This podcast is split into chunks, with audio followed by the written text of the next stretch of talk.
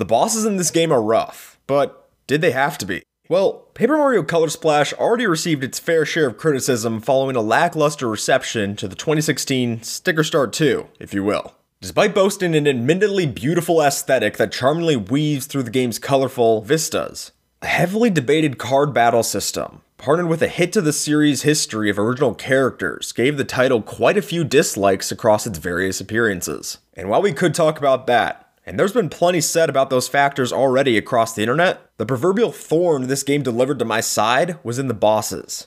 As much as I'd like to say that these bosses are misunderstood and just score a bad rep from the community, in my opinion, they fall short in nearly every possible way from what they could have been. And that hurts to see, because what they could have effectively done here would have been pretty great. So today, folks, let's take a look at the major problems these bosses run into. And while we're at it, see if we can't realign their vision into something a little less bleak. Hell, you living and breathing paint cans?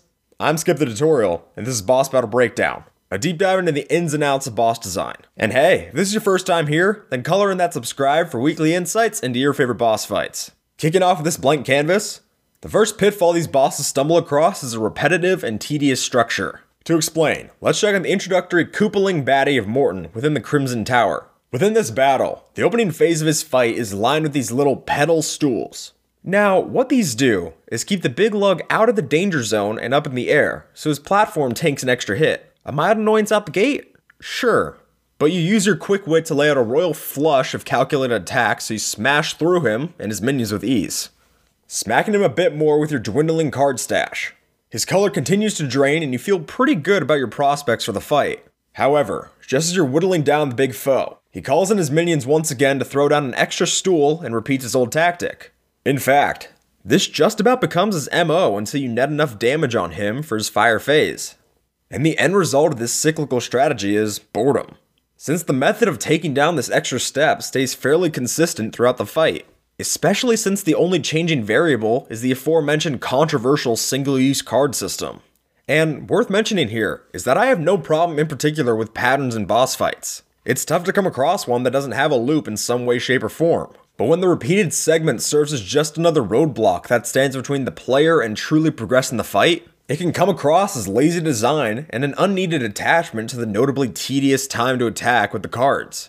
And while repetitive battles create their own weak points, I think we also need to talk about how these fights handle pain, or rather, just completely avoid the namesake gimmick. Let's take a peek at Iggy, one of the game's numerous Koopaling boss fights.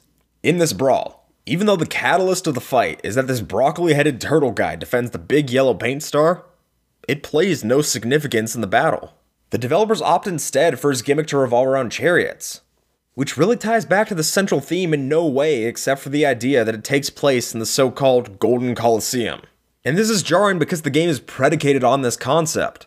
So much so that your key interactions come to recoloring the world and juicing up cards for attacks.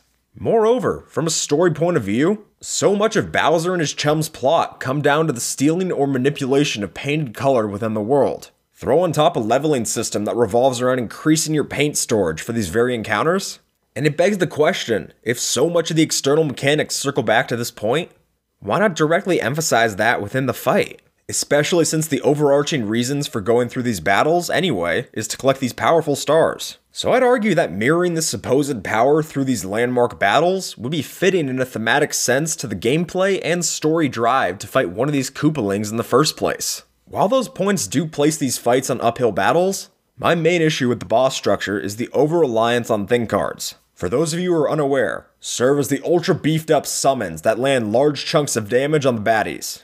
Now, what's the problem with this? Inherently, not much.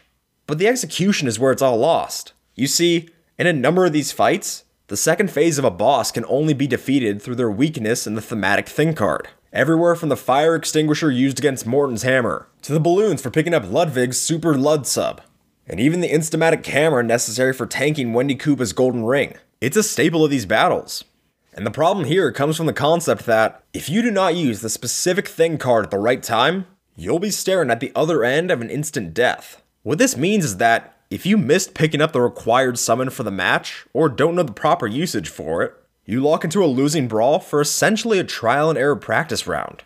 And why this really irks me is because I believe the developers see this as a difficulty supplement for a boss. since using the card on them when you're prepared isn't hard, nor is there much following the battle once you use it. This overall creates a poor relationship between the player and the boss, since there's not much substance to the fight past a simple Deus Ex Machina card, which ultimately de emphasizes your own skills as a player when it's an instant loss if you don't bring it along. Okay, so I've been laying into Color Splash's boss assortment a little heavy here. After all, it is easier to sit and point at the flaws than to flip the script and take an honest attempt at reworking into something a little better. And I think that if I want to be worth any amount of salt in this discussion, it's only right to throw my hat in the ring and offer up some reworks for these bosses in my eyes. So, with that in mind, how can we make these bosses a little better? Well, for starters, let's say for conversation's sake that we're operating under the assumption that there's not going to be any large changes here, such as combat system overhauls or removal of the thing card rhythm. So, with that, my first suggestion would be to lean wholesale into the paint theming, with so many of these bosses serving as the guardians of their respective paint stars. What if they were actually affected by the paint in ways that gave them different weaknesses and strengths inherent to that color? They already play with this idea a bit in Roy's paint cannon based brawl with Mario, switching moods and tempos with the different colors. So I say, let's try applying that to some of these baddies. Say the red paint star coats Morton extra angry, and you need to use blue to cool them off, or run the risk of fueling them back up with your other attacks. I think this would deliver a greater tie between the role they play in the story and the mechanics and the flow of their fights, and make it all feel much more thematically coherent. On top of this, to deal with that pesky thing card problem, let's centralize the discovery of their weaknesses within the actual brawl. So, for example, while you're battling Ludwig and have to score the balloons, Maybe one of your considerations within the brawl is not popping some helium based attack. By doing this, maybe you preserve the colorful things, and that's how you can actually make these foes vulnerable. Adding in this shift will make it so that the boss fights are more of these paced encounters, as you discover their weaknesses through the same flow of context and dialogue clues, until eventually being able to lock down said weaknesses in the arena and actually progress the match. No more instant deaths to punish the player for being unprepared just set the time limit to failure to their own lack of survival while trying to snag the all important thing for the next phase.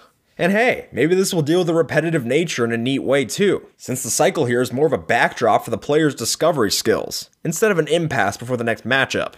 So those are my ideas. And while they definitely could bring with them their own flaws in execution, and my admitted lack of first hand game design experience shines through in their sort of starry eyed shift to the gameplay, I do think there is merit to not only looking at how a boss fight might have gone wrong, but also in how we, the gamers, would like to see it improved.